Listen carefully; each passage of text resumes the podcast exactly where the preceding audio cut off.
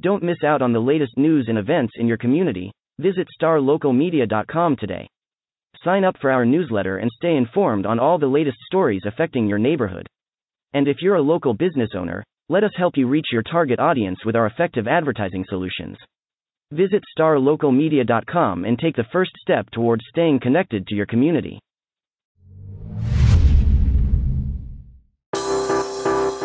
Today's episode of the Star Local Media High School Sports Podcast is brought to you by Poor Richards Cafe and Star Local Media.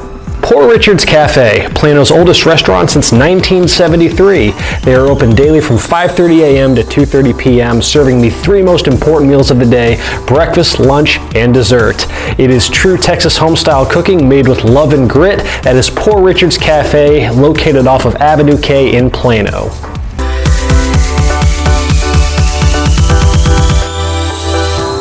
Welcome to another episode of the Star Local Media High School Sports Podcast. My name is Matt Welch, being joined by Taylor Ragland and Devin Hassan.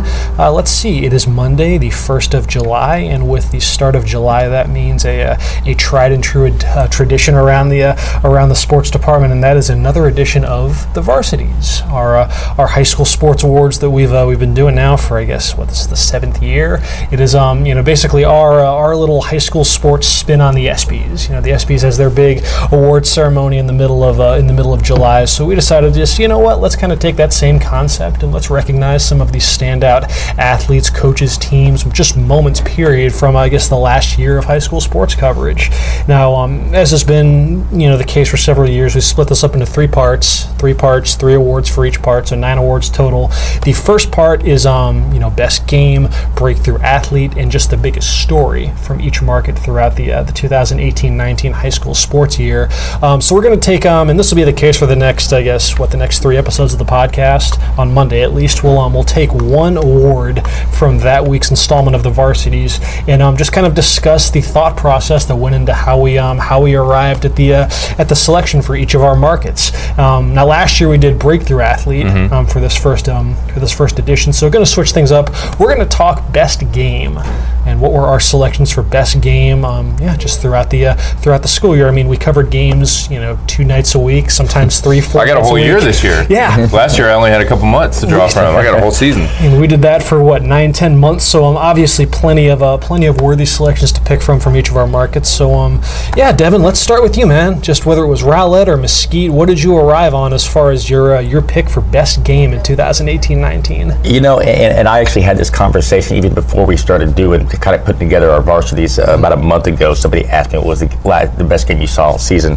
Um, and there was a couple that, that, you know, kind of jumped out. You know, Mesquite kicking a last second field goal to beat Horn. Uh, it was kind of the signature win of, of their yeah. season. Um, you know, the Rowlett Sachse girls soccer was one of the best games I saw uh, in terms of just what was on the line. That was for the district championship. It was just a back and forth game. But uh, like I told that person I was talking to, the one thing I keep going back to, and I know I'm supposed to pick a game that my team wins, my team I cover wins, but uh, Poteet and Tyler John Tyler football Yeah. was the one that just keeps coming back to my mind. Uh, you know, it was for the 7-5A Division One uh, championship. You know, everybody kind of knew that those two teams were the ones to beat. They kind of figured they were going to be undefeated coming in, and they were. And it, uh, I mean, it just really lived up to the hype. And you can't say that about, about a lot of games that uh, that come down for a district championship. Didn't start off that way. John Tyler jumps out 21 nothing in the first quarter. I mean, it's like Poteet just decided not to play, but uh, they started getting things going in the second quarter. They scored twice to get back to 21-15. Uh, Tyler, John Tyler goes back up. They get a touchdown right before halftime. Uh, Devlin Woods, their quarterback, to Keandre Street, and I'll come back to them later because that was a nightmare matchup for Poteet all night long. So. Um, John Tyler's up 29 to 15 at half. Poteet keeps trying. They keep chipping away, but John Tyler answers him. You think it's pretty much done. John Tyler goes up uh, with about six and a half minutes left in the game, 41 to 29. Uh, you know, and you think, okay, well, does Poteet have it in him? Well, Poteet comes right back down and scores. Seth McGowan is able to score from two yards out to make it a one-score game, but can they get that stop? They haven't been able to get that crucial stop all game long. Uh, they do it on fourth down. They hold right near midfield. Uh, you know, still work to be done. There's there's a couple minutes left. Uh, you know, on third and ten, Dalton Dale finds Cam Lampkin for a 50-yard completion down to the two.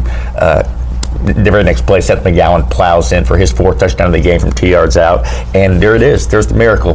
44 41, 15 seconds yeah. left. 15 seconds left was enough time.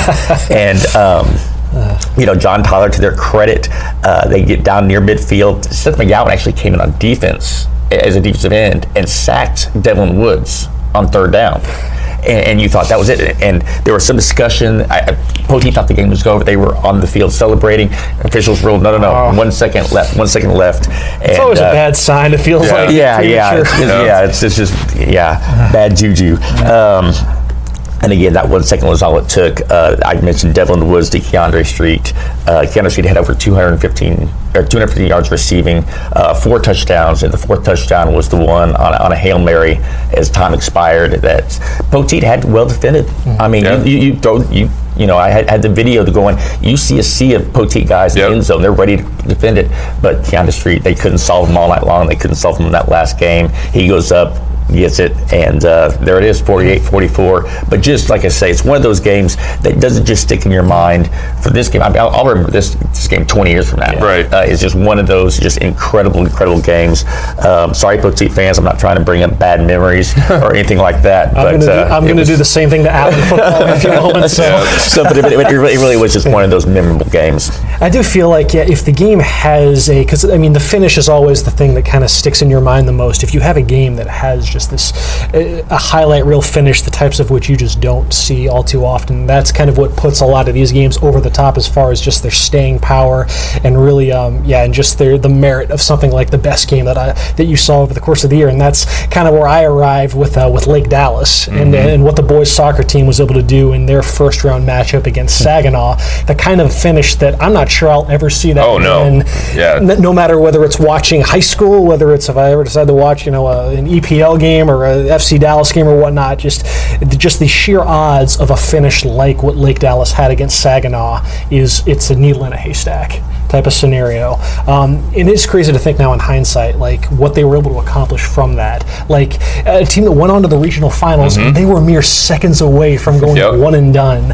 I mean, so Lake Dallas was down to Saginaw two to one, you know, inside the final minute of the uh, of the match, and this is a Lake Dallas team that had won its first ever district championship, coming off a great regular mm-hmm. season, really seemed primed to make a deep run, and then I mean, it's like I said, just on the on the absolute doorstep of getting bounced in the 1st mm-hmm. round, and then um, I mean I'll never forget the sequence. You know, Brock Pope, you know, sends a ball into the box. The Saginaw keeper saves it, and then a skirmish ensues, and Lake Dallas is awarded a, uh, a PK inside the final minute. Now trailing two to one. Inside the final 15 seconds, yeah. right? Something, yes, very very close. Yeah. So Carlos Zamora, he takes the PK.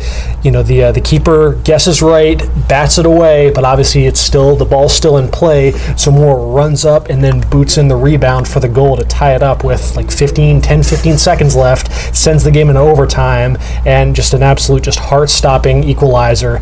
And then you get to overtime, and you know you think maybe Lake Dallas can feed off of that momentum and you know find that uh, that game winner and it doesn't come, you know, in the first 10 minutes. It looks like it's not going to come in the uh, in the second 10 minutes, and it looks like a PK shootout is is, is inevitable.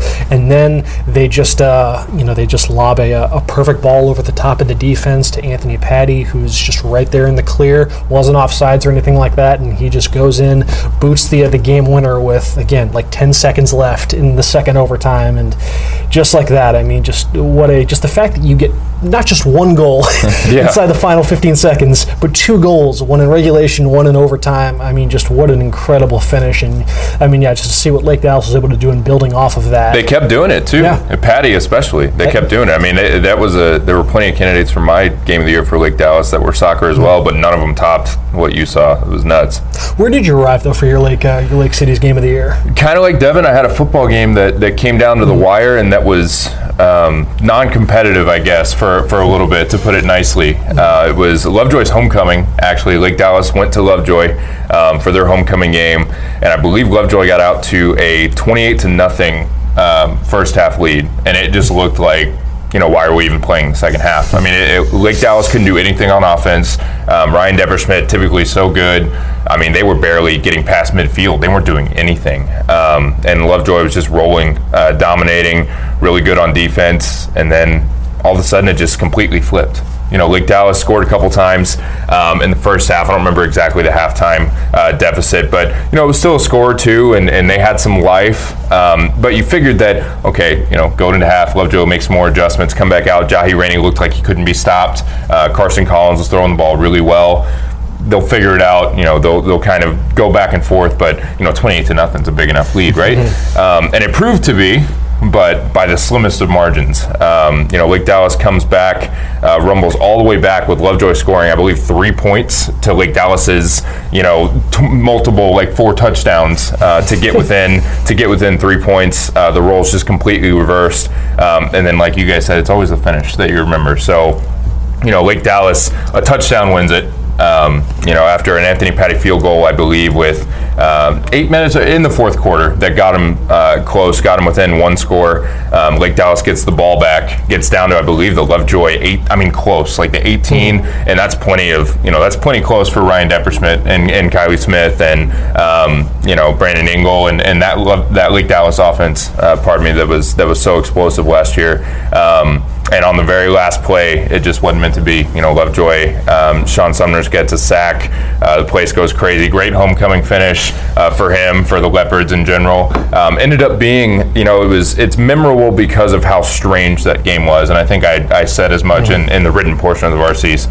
Um, you know, it's it's memorable not just because it was a close game and because of the finish, but just because of how strange it was that Lovejoy was completely unstoppable. You know, out to a 28 to nothing lead just looked like it was over before it even began, and then all of a sudden, you know, now it's down to a final play when it, it, had no business being that close. So it was a it was a strange one. It was a fun one. The final play was was fun, obviously, and and uh, the homecoming, I guess, kind of puts the cherry on top. It was a it was a crazy night. You know, Devin, you mentioned not wanting to hurt anybody's feelings by picking a game that one of your schools lost, and um, I had to do that unfortunately for uh, for Allen and the uh, and their football team. It's it is odd, you know, to you know to pick you know pick this game considering it's like what their third loss since October right. 2012. Yeah, yeah, ridiculous. I mean, but like there's just no getting. But like, and there were some some worthy contenders for this as far as the best game that I saw at least out of uh, at the Allen part of my coverage. You know, from Allen Rockwall football in the second round and just the uh, the fear of God that Jackson and Jacob yeah. Smith, Jacob Clark, and, uh, and Rockwall put into Allen in the uh, in the second round of their playoff run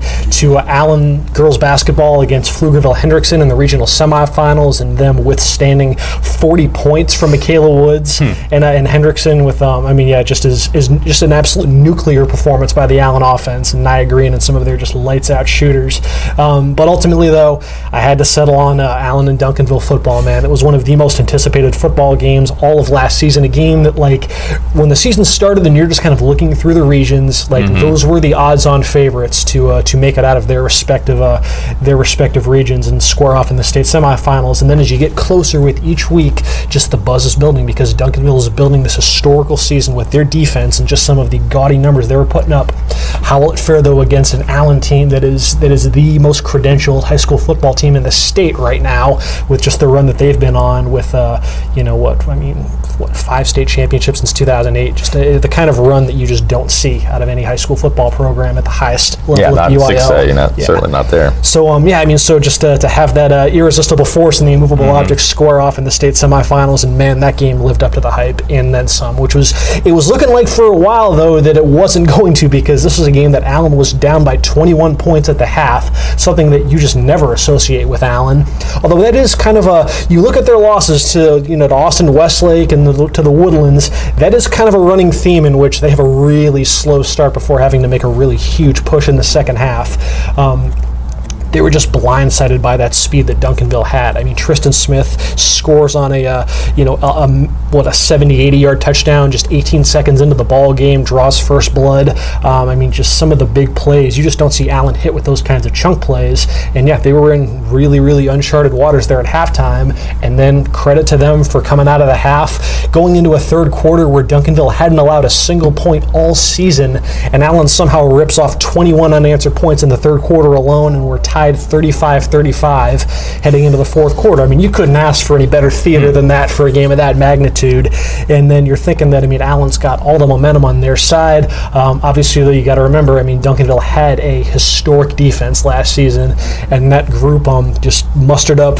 I think they got two stops before the uh, you know Duncanville's offense finally broke through with uh, Jaquindon Jackson scoring on a, a 40-yard touchdown run on uh, on fourth and two, I believe it was, um, with about 3:02 left in the fourth quarter to put them up 7 42-35 on the following series. Uh, Duncanville defensive lineman DeBraylon Carroll sacks Grant Tisdale in the uh, in the end zone for a safety, and that was all she wrote. I mean, just a, a hell of a near comeback by Allen, and um, Duncanville though showing its uh, the kind of uh, fortitude that you weren't really sure because that was a team that I mean Duncanville just had their way with everybody. It felt like up Yeah. until that round. So I mean, just for them to you know persevere in a uh, in a moment like that when you have just when you have Allen. I mean the, the Allen juggernaut, a team that just is. I mean they've been through this stage so many times before, and they are just so used to owning second halves of these games. So for Duncanville to show that kind of resolve was very very impressive in the uh, in the moments. You know, obviously not uh, you know for the Allen fans that are listening to this, you know a, a sore spot, but still I mean still another terrific year for Allen going to the state semifinals for the seventh straight year.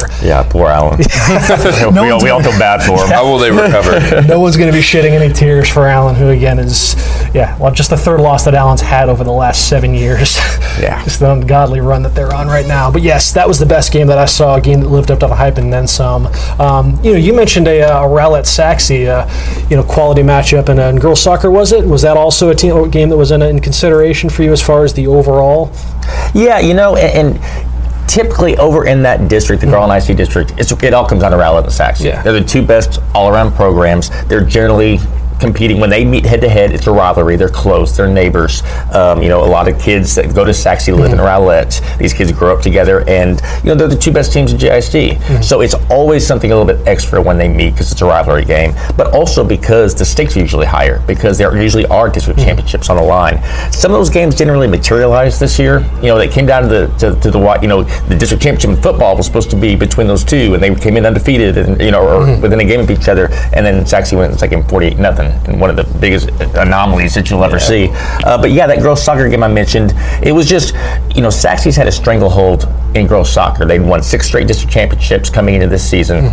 Rowlett has been right there you know, right, right there on their heels. Uh, they shared their district title two years ago, or, or last year, I should say. And uh, you know, Rowlett led all season long. You know, they do the point system uh, for the first time this year in, in, in 10-6A. So Rowlett had that little one or two point cushion that they held all season long. And of course, as fate would have it, they play in the final day of the regular season. So Rowlett's leading by one point in the standings. And so, and, and there's a good crowd. You know, it's soccer is kind of hit or miss as far as the tennis goes. The weather's sometimes bad. It's cold. It's whatever. But you know, they had a great crowd because it's these two teams. They knew it was at stake, and they really kind of lived up to the billing out there at, Rowlett. Uh, their home crowd was, was pumped. Sachse comes out and scores twice in the first 12 minutes. And you think, okay, Sachse's still, it's still Sachse's uh, game to beat. And um, Rowlett didn't do anything for the first 25 minutes, and then they finally get a chance, and they capitalize on it. And it just kind of, you know, the crowd getting back into it. The sideline was pumped up. Uh, it's two to one, and then their activity really picked up on both sides. Both both teams really elevated their level of play. A lot of quality chances on both ends, but the score remains the same um, until late in the second half. And uh, Taylor Conway, who's Rowlett's outstanding um, sophomore, about to be a junior, but sophomore forward. Um, one of the top scorers in the area. They've been trying to get her free, trying to get her the ball in space all game long. And Sachse just, you know, they blanketed her.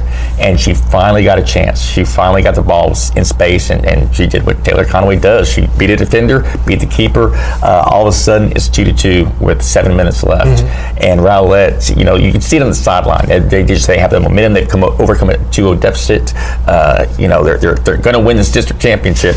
and um, takes Sachse about a minute five to respond uh, is Chase Thorne, uh, who who really is, is was not one of their top scorers, but uh like Kristen Campbell told me after the game, she's like she just comes up with some miraculous goals sometimes. She just finds a way that it- that's just unexpected, and she buries a shot from 30 yards out, and uh, again out of nowhere basically. And now all of a sudden, Sachse's up three to two with five minutes left, and they're able to. Rowlett did mount a late charge. Um, but uh, but could, couldn't get the equalizer. But it was just a, like I say, soccer matches are kind of hit or miss uh, in terms of you know most people if they're going to pick a game of the year, it goes to a shootout or mm-hmm. it goes 12 rounds deep in a shootout type stuff. But I just thought, given the magnitude uh, with a district championship on the line, given the fact that it's the two best rivals in Garland ISD, mm-hmm. and, and, and just the fact that it kind of did live up to the hype. I mean, I just it was a really enjoyable game to watch. I do love that aspect of how those two have their district schedules aligned to where they always see each other during that last part of the of the round robin. Because yeah, more times than not, these district championships do boil down to whoever's you know whoever's yeah. rolling between Sachse and Rowlett. Um, you know, I uh, I almost arrived on an Allen girls basketball game as my pick for best game out of Allen. I know you yep. did though, Taylor. So another another thrilling chapter from their best yep. ever playoff run. Talk a bit about that. Yeah, the historic run and, and almost came to an end at the hand of uh, the hands of Sachse um, and the regional quarterfinals. Mm-hmm. Uh, to make the first ever regional tournament, they had to go through Sachse. Obviously, some history. Um, Allen had some success uh, in the regular season, but you know, Sachse in the playoffs Those is, games is, are early is, in the a, season, is a different beast, and, and I think everybody um, you know, I don't know if, if everybody admitted it or not, but I think everybody kind of leaned towards Sachse. Even though Allen had that run, they were they were playing so well. You know, obviously they had Naya, they had talent, mm. um, but you know, everybody kind of felt like you know it's at the Culwell Center. It's it's Sachse in the playoffs. You know, this could this could be Sachse's time to really kind of make a run after a couple disappointing uh, playoff runs. But um, you know, it, it, looked that way. You know, with just over 11 seconds left in the game, you know, I'll go right to the exciting finishes that yeah. we've been talking about. Just over 11 seconds, Avery Kraus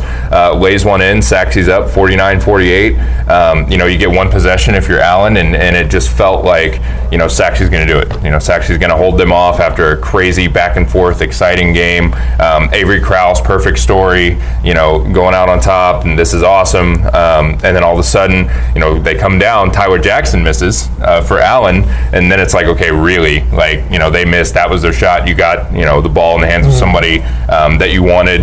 Um, it bounces around and little Sydney Adams is just waiting right there. The smallest player on the court by far. I think maybe the smallest player on either roster. I'm not positive about that, but little senior Sydney Adams, it, it comes right to her. She immediately just throws it up uh, right off the backboard and in. And I think you know the, the, collective mood was kind of shock. I mean, she knew what she did, and Allen was going crazy, but everybody else was just kind of like you know what just happened. That was her first bucket of the game. That was her only score, and and she lives. You know, she called it the senior dream. Um, to make that shot. Obviously, for Allen, it sent them to their first ever regional tournament. Turns into their first ever um, first ever state tournament appearance. So you know, lots of good games in that run. You mentioned the Hendrickson game. Um, you know, lots of, of moments that'll that'll stand out. But for me, you know, covering that one, just the way it ended, the the swings and momentum. Sachse looking like they they had done it and, and kind of advanced on a last you know final seconds bucket of their own, and then all of a sudden Sydney Adams uh, comes up with that moment. It was it was awesome. It was cool to see how excited you know she was. Obviously to, to be able to give Allen that moment, and and that was definitely it's one of those games. You know, you don't necessarily think about the varsities all year, but it was one of those like you know I know I'm going to write about my best game at some point, and yeah. you know that's going to be it. Like you know it's not going to be top. And it was it was funny because people were following you on Twitter, yeah. and text updates. I was at the Sachse Jesuit boys basketball mm-hmm. playoff game, and uh, Avery Krause's father is assistant coach for the boys team, so he's oh. following along on it, and I can watch, I can see his reactions right. down on the as he's getting updates, and they were behind, and they came back, mm-hmm. and they finally came back all the way and got the lead.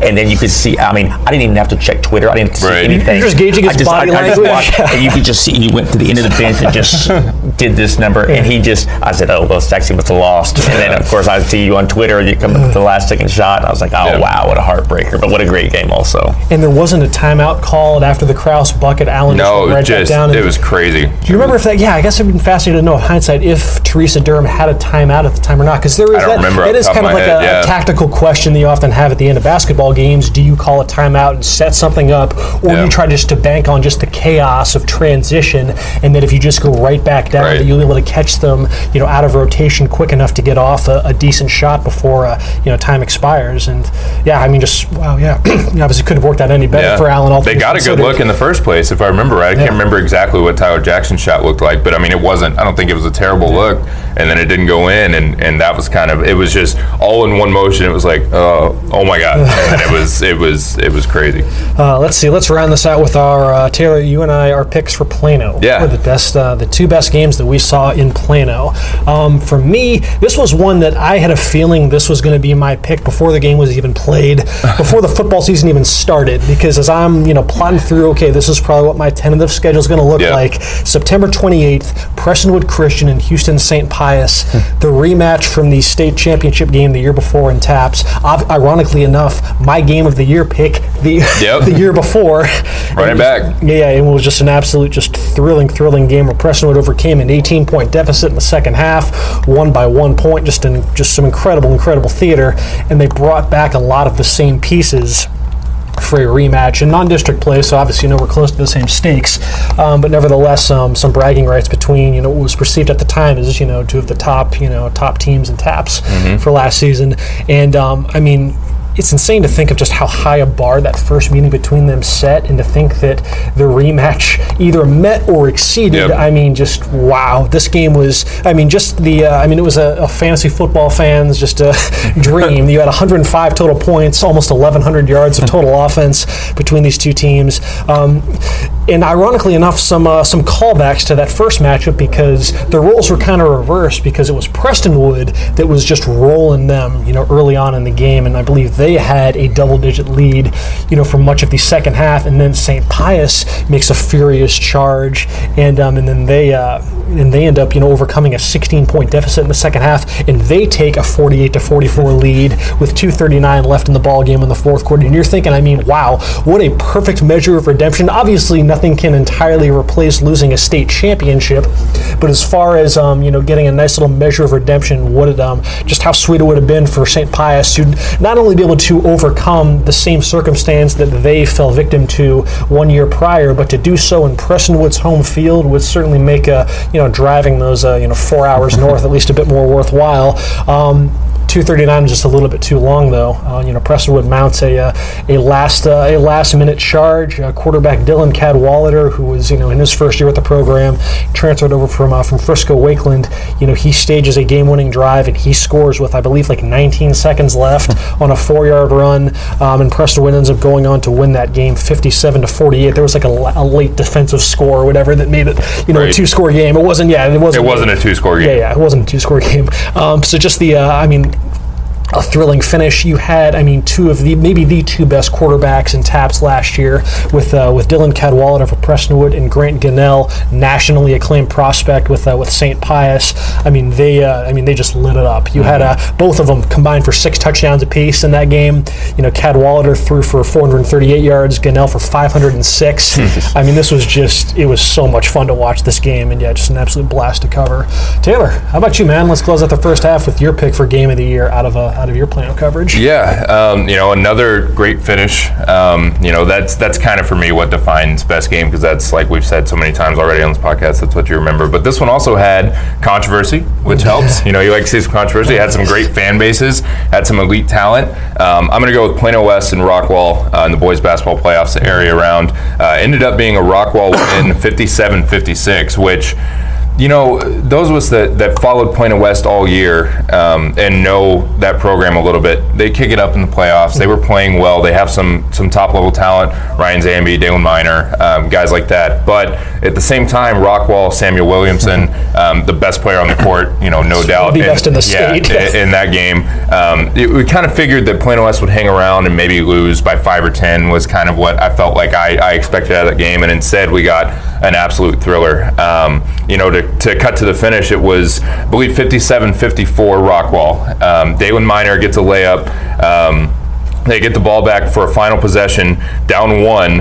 Um, they go down the floor. Dalen Miner, you know, running the point like he always does, had a, a fantastic career for West. Finds Chase Ross in the corner, um, and this is where the controversy ensues because Chase Ross tries to get a potential game winner up. Um, it's deflected. Uh, the Rockwall defense really in his face. Uh, some contact, I guess. I don't know if the refs were afraid to blow the whistle um, or if they genuinely thought that they didn't see anything, uh, you know, worthy of calling a foul. But the shot goes awry. Uh, not even close. Rockwall ends up hanging on for the 57-56 win. But um, yes, Plano West people at that game. That was a that was a foul. I, I assume they would I, to a to a person tell you that that he was fouled. But Expect nothing less. um, you know, still a great matchup, a really fun second round game, especially one of those second round games where you're like, man, it's it's a it's a bummer that one of these teams isn't going to play in the regional tournament because it was a lot of fun. There were a lot of talent. Plano West will certainly be back. Uh, they bring back a ton. Um, a, a positive, you know, step I think for that program. Um, you know, and, and some of the young guys, but yeah, just the finish and, and the controversy, the fan bases, like I mentioned, it was at Lovejoy, so not a huge gym. Um, you know, it was packed, it was loud, it was raucous the whole time, it was back and forth. So it was a fun one with, with again, you know, a, a crazy, controversial ending, and, and it, it stood out for sure. We've still got, uh, I guess, two more reporters to uh, swing by and give their picks for uh, for best game from their respective markets. So we'll do a, a quick line change, bring on Brian Murphy and Kendrick Johnson, and uh, yeah, we'll pick that up in just a moment after a word from the sponsor. Today's podcast is brought to you by Star Local Media. 14 newspapers and websites with a print distribution of 270,000 homes and monthly page views of 600,000 online. Star Local Media, your community voice for news. And now, let's get back to the podcast. All right, let's uh, let's close out this episode of the podcast as we continue our uh, our discussion of our best game selections for the latest installment of the Varsities. We've got Brian Murphy and Kendrick Johnson in the house to talk a little McKinney, a little Frisco, Little Elm, Celina, what have you. Brian, you got a lot of selections to make for uh, for best game with all your markets. So um, yeah, whether it's Frisco, Little Elm, Celina, Prosper, where did you land for at least one of those markets? We talked about it a little bit on the podcast a, a few shows ago. Uh, I brought up that Celina Argyle football playoff matchup, that third round matchup, and and uh, you know how there was a lot of smack talk going around for a team that was fresh off a 40 point whooping. An eerie confidence emanating from Celina. and they you know they knew what they were doing with, with, with some of the stuff they were saying and some of the stuff coach elliott was telling me earlier in the week uh, leading up to that playoff game. They lost 63-21 like four weeks before that. Um, the, and i heard it could have been a lot worse if they hadn't called off the dogs. And you know argyle's argyle. They're good at everything especially football. Uh, heavy favorite state ranked.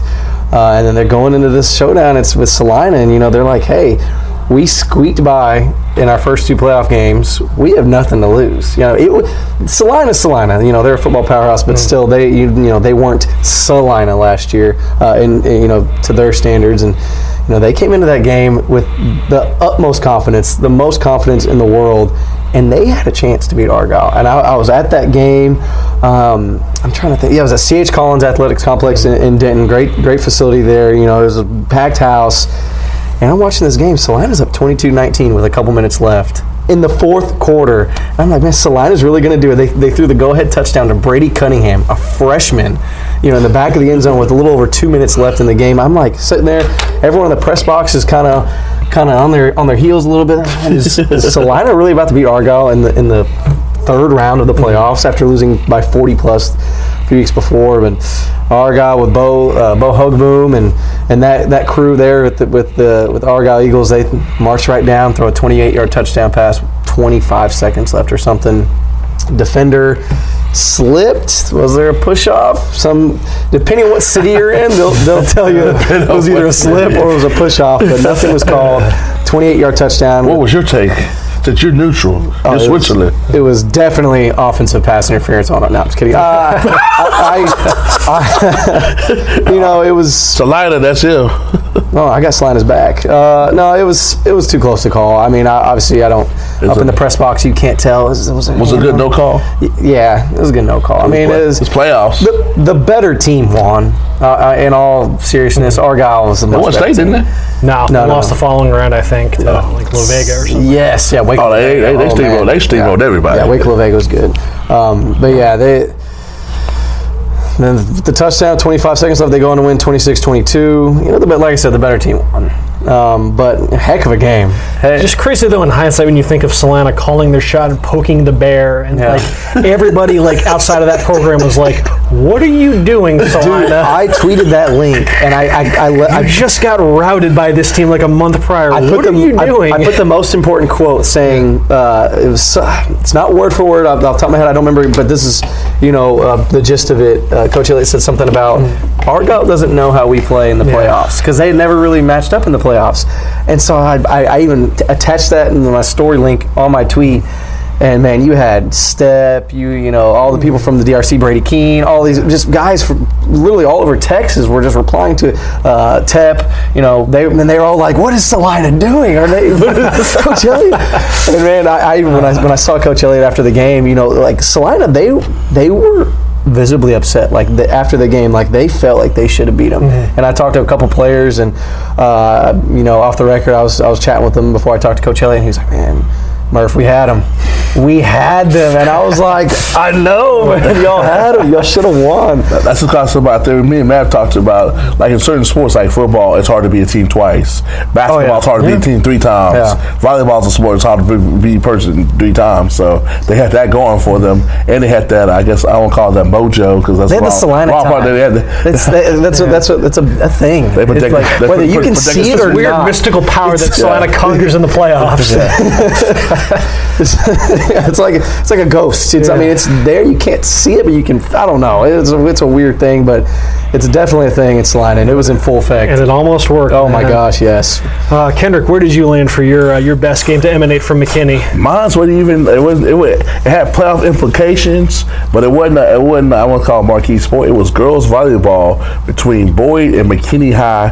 McKinney High had steamrolled, basically embarrassed Boyd early in the year. They had already clinched their playoffs. Surprisingly, nobody picked them to be in like the top six, let's know, in the playoffs. So they're in the catbird seat, but they wanted to get Boyd out and keep them out the playoffs to put a cherry on top. They would have swept Boyd for the first time since they started playing in the district, and they had them. They were up two sets to one. Boyd comes back. They go to a five setter, and it's like twenty to eighteen. And a girl, Cindy Holcomb, who transferred like it's uh, either I think after her sophomore year to McKinney. I mean, from McKinney to Boyd, had two aces in a row to give Boyd a play-in game against uh, McKinney uh, against Plano, Yeah. which they would go on and play and go to another five-setter. Yeah, you could've picked lose either one of those games. Either one of those games, and they and it was basically the same score, but it was reversed, and it kept them out the playoffs. But I've never seen that that much dramatic with volleyball going down. It's surprising, just in hindsight, when you think back to like that boy team and all the momentum that that matchup against McKinney had to give them in getting that win and going. a lot, it was a lot of emotion. They were emotionally spent. Like some girls, like they were upset they make the playoffs. Not to be funny, they couldn't cry because they had like gave everything. Like they Yeah. won't eat, they won't fumes. And I never seen a team like McKinney that played their hearts out, that was going to the playoffs but was upset. You would think they had got eliminated from the playoffs because they wanted to end that bad, and it was that Boyd. So that would have been like a program statement, like. We're back. They were for real. Yeah, it was all too fitting too, just because of what those what that rivalry means to McKinney ISD, just to the entire community. I'm sure the I'm sure that the atmosphere for that game was. Oh, was so awesome. sold out, sold out gym. Oh, yeah. it was more people at that volleyball game that ended up being at the basketball game. That's how crazy that I was. believe it, man. I've covered only a hand, small handful of uh, volleyball games at McKinney Boyd, but man, they always show out well. Yeah, Red Red Nation. Another thing too that that, that like um, with this rivalry, it doesn't matter what sport. Like you literally throw the record to outs. Mm-hmm. I've seen one of the teams like at the bottom of nine six A, and all of a sudden the, the other teams in the playoffs was like, why is this game competitive? Uh, let's see, Brian, be it Frisco or Little Elm, what was uh, one of your picks for best game from uh, either of those two markets? Let me kill two birds with one stone. Go for it. Frisco Lone Star, a lot of the students that attend Lone Star are from Little Elm. Uh, and Lone Star also happened to play in a lot of nail biters, sticking with football. You know, they lost 10 to 7 to Highland Park. They won uh, 10 to 7 the next week against Little Elm. You know, those weird low scoring games. We talked a lot about how good Lone Star's defense was and, and one how they were playing these weird nail biters. Thirteen to seven. Or Yeah, yeah. So they played back-to-back ten to seven games. Uh, they beat Wakeland fourteen to nothing, and then they run into the Colony, a, a team JT uh, was telling me about. You know, prior to the season, he was they're going to beat Lone Star. They're better than Lone Star. They're going to finish uh, district champions in five five A Division One, and man, what a game! You know, when, it was another one of those weird games. Uh, it was like At, se- at a Winfield. we at, at Toyota Stadium with no hash marks, no yard markers on the field at all. You couldn't see anything. Um, Take it back to Saturday y- YMCA football. seriously, man, it was like I think he's on the 27th. I, I mean, I, How do you keep stats for a game like that? You don't. no, I, I- I remember like I'd, I'd, I'd be keeping up with it, or I'd be tweeting. I'm like, yeah, he's at the 12. I mean, 27 or I- the I- 20? I don't know. he made a play. I, I don't know. He made, um, but yeah, and then obviously Bronco, the the the good old hook and ladder play to win the game, and literally in the final seconds, no time left on the clock uh, for the Colony. Um, little uh, Lone Star had just tied it up, 14 to 14. Like I said, it was another one of those weird low-scoring games. You know, most of high school football, it's we're not, you know, it's not weird to see, you know, a 49 to 38 game, stuff like that. We see it all the time. 50, Anything under, tw- under 20 is considered low score. Exactly. And so the, so the fact that, you know, Lone Star had given up 21 points to anyone was a shock because they, like I said, they just shut out Wakeland. They had just kept uh, Little under seven points. They just had Highland Park to 10 points. And, you know, they were just dominating you know, teams defensively, suffocating them. And they were holding the colony in check. Myles Price and Keith Miller and those guys, they weren't, you know, just destroying and running amok on, on on Lone Star that night. But shot. no, they weren't. They weren't. It was 14-14. They just uh, Julian Lair had just connected with Marvin Mims on a, on a big touchdown to, to tie it up at 14. And then uh, um, I was already, you know, me, myself, and other people in the press box. We were anticipating overtime. You know, the, they were near midfield. You know, it's, it's nothing's going to happen. A miracle's not going to happen. And what do you know? The, the good old the good old hook and ladder throws it to Keith Miller across the across the middle, and I see I see Myles Price coming around come around the on the backside, and he flips it to him, and I'm like, no, there's no way. There's just, there's just too much going on. He's not. He was still at like the 40 yard line, for, or at least that's what it appeared to, because he couldn't really tell exactly where it was. And then he just takes it down the, the, the near sideline, just keeps on going, keeps on going, and then the what made it even better, the Colony radio crew Yeah. was it was at Toyota Stadium, so it was everyone was in this, the press box there together, and you can hear in my video the Colony radio crew just going absolutely berserk, and it just made it made it even better. I mean, it was an ultra homer call, a super duper homer call, but you know he's Myles Price, Myles Price. yeah, it was, it was something like that. I know, yeah, yeah, I'm sure y'all heard it. And then he it, he almost even like kept running all the way to like the end of Oh, yeah, the because you don't know where the end zone actually is. and everyone starts storming the field. Actually, there was like four seconds left, uh, technically, Mm-hmm. and they started storming the field, and then they had to get them back onto the sidelines. And and then I go talk to Coach Rangel. You know, Coach Rangel is one of the nicest coaches you'll. Shout out to Rudy. That's the guy. he, is, he is so nice. I think I, he. He, he remember when uh, I brought up the stuff about RJ Hampton not getting district MVP, and I was kind of calling out some coaches. Uh, so this is a right Rudy Rangel story. When I was calling out coaches on Twitter, uh, what is 858 doing, this and that, and then Rangel told JT, you know, a few days later when they saw him in person, he's like, "Hey, your guy Brian Murphy, man, he's bashing my coaches. I don't, I don't like that." and I was like, "Oh no, Rangel doesn't like me." And so I actually saw him at the lone, the Little Elm, the Colony softball playoff series. He saw me from afar and he goes, and he just waved, super nice. I was like, okay, he doesn't hate me. We're good. We're good. We're good. But yeah, after that game, he told me, you know, that was a design thing. They actually practiced the hook and ladder Bronco, uh, designed kind of, you know, to, to resemble a little bit when Boise State beat your Sooners in the. the, the no, no, hey. yeah. Yeah. I mean, he, he takes it back to I- it really is, and uh, and it's it's Tough. it's nicknamed Bronco. You know, they, like I said, they, it wasn't just some fluke thing that they've never really worked on or they've talked about a couple it's, times. it's the most famous hook and ladder play in the history of football. Yeah, yeah. and they and they might have perfected it with that play against against Lone Star to win 21-14, and then they go on to to win the district title. There you go, man. That is a that is a look at at least at some of our, our selections for best game in the uh, the seventh edition of the varsities. We'll um, we'll be off the rest of the week because Thursday is a holiday, of course. So everybody, uh, yeah, you enjoy the rest of your week. Stay safe on the holiday. We'll be back on Monday for I guess another uh, edition of these uh, of these varsities podcasts where we talk about our selections for another of the awards that we'll be giving out uh, throughout the month of July. Um, yeah, folks, uh, appreciate y'all checking this out. Enjoy the rest of your week, and we will talk to y'all later. Looking to hire top talent in your community? Look no further than starlocaljobs.com. Our platform is specifically designed to connect local employers with qualified candidates in their area. With starlocaljobs.com, you can easily post job listings tailored to your specific needs and requirements. Our platform is user friendly and offers a wide range of options to help you find the perfect candidate for your open position. Plus, our job matching algorithm ensures that your listing is shown to the most relevant job seekers in your area. But that's not all. StarLocalJobs.com also offers a variety of resources to help you throughout the hiring process. From candidate screening to interview tips, our team of experts is dedicated to helping you find the right fit for your company. So why wait? Join the thousands of satisfied employers who have found their ideal candidate through StarLocalJobs.com. Post your job listing today and start building your dream team.